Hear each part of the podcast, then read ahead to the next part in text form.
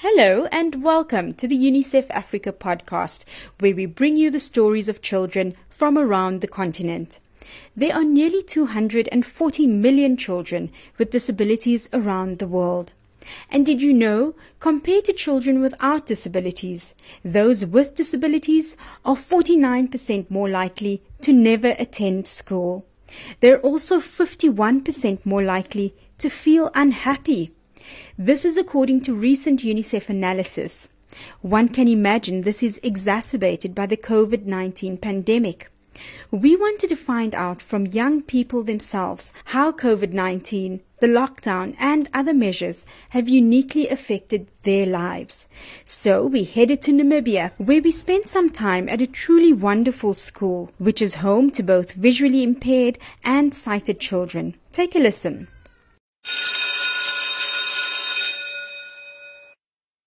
I am Mr. Engelbrecht. I'm the principal of the school for the visually impaired. Around 160 learners at the school from different backgrounds, from different regions. And also when it comes to their disabilities, we have learners who are legally blind, totally. We have learners which we call they are living with albinism. Then we have severe low vision children, low vision, and also we have children because we are inclusive that have got no disabilities and uh, we are considering mostly kids who are coming from marginalized backgrounds with children from very poor backgrounds it has been difficult because you cannot like be guided hand to hand because of the covid regulations because of the one meter mm-hmm. and maybe when you're in the line you need help but nobody can help you like to come close to you because of COVID. Yeah. How have you been managing personally with, with that? I walk next to my friend. They tell me, they just guide me like with mouth. They tell me up, left, right, just like that. So you've also had to adapt in that way. What would you want sighted people to know about the difficulties that you're facing? When you go to the shop ne, and there's a security guard at the, at the door, and you need to be sanitized. Yes. Sometimes you didn't know that there is someone standing that have to sanitize you. So you just walk past by and the person did not know that you are visually impaired. So they get aggressive until maybe you say, oh, uh, maybe you turn around and then the person say, oh, okay. That's Emilia Ndara. She's 19 years old. She's describing a scene that unfolds almost daily for people with visual impairments who navigate the COVID 19 reality. Wearing a mask and sanitizing at every door is kind of annoying for all of us, right? Well, it's even more challenging if you can't see or if you need to be guided by someone else. My name is Nakela Weshipanda. I am 15 years old in grade 7. That's a pretty good chicken impersonation. yes, I love chickens because they also they are just almost like humans. They tell you whenever a chicken do that sound that I did last. Yeah. They tells me what is the time. I ask people what is the time, then I put in mind that oh so when a chicken makes this sound is this time, we'll know what is the time next time when the chicken does that sound. Yes. So it confirms the time for you. It's like a timestamp. What more can be done now, Kelo? um, in terms of protecting people with disabilities from COVID 19? We need to to put on our mask and sanitize, keep our hands clean, also social distance, because the more we do that, the more the cases decreases and uh, COVID is going down. Hi, my name is Mario Marcus Mandume. I'm a grade 11 learner in Windhoek, Namibia, and I was born with albinism. It's a rare skin condition.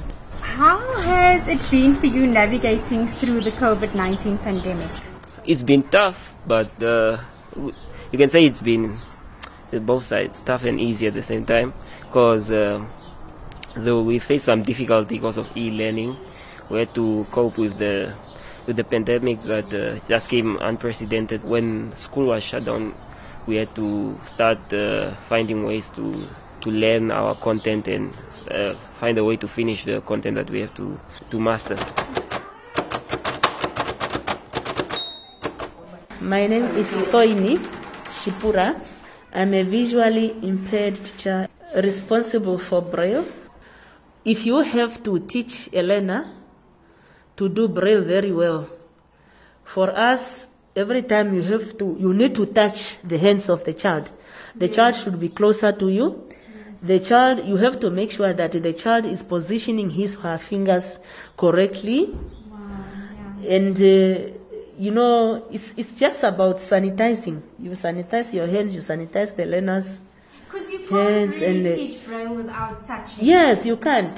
You can't, and you- you should be closer to the to the child because some of the children, they are visually and they are also having hearing problem. A bit of so, you have to be closer to them. Even with the reading, make sure you put the finger and you feel if he or she is following. No. There has to be contact. Yeah, it has to be contact. The remarks that they are getting sometimes from their fellow classmates. In our school, most- we've got also learners who are sighted nowadays since we, we became inclusive. So we also have sighted learners and learners with albinism and the low visions. So now if it happened that maybe this the, the, the visual impaired bump the sighted, the sighted might even say, Oh, go you away, you blind. Yeah, and that, that is touching. Yes.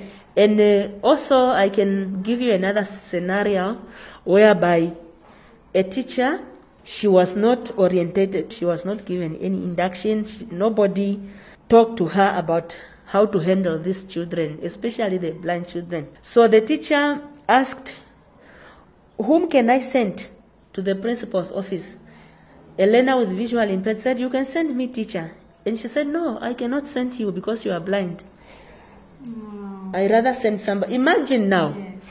Imagine now you are already in such a situation, and hear somebody really revealing to you. Then on the uh, sometimes the person, the learner might end up saying that, oh, so I'm nothing. I cannot even be trusted to be sent. I'm not capable. I'm not capable. Yeah, you know, in, in, in disability, there are really a lot of terminologies and that our fellow Namibians are using.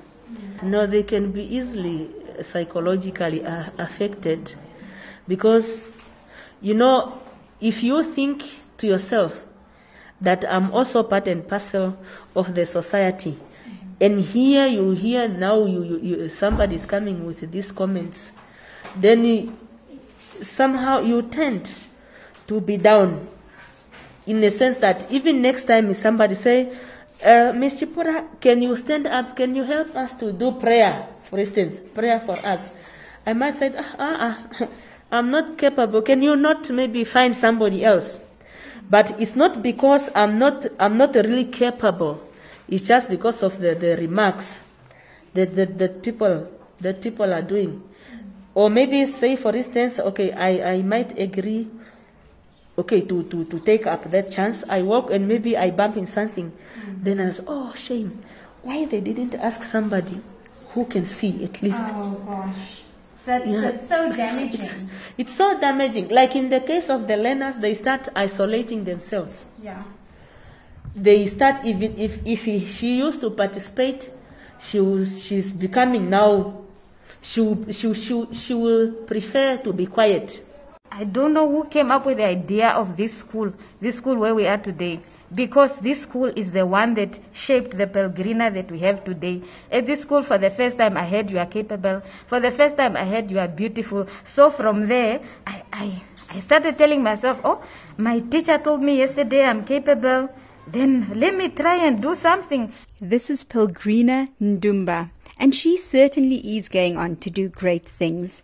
She's currently a United Nations volunteer project officer who is actively working towards changing mindsets about disability in Namibia.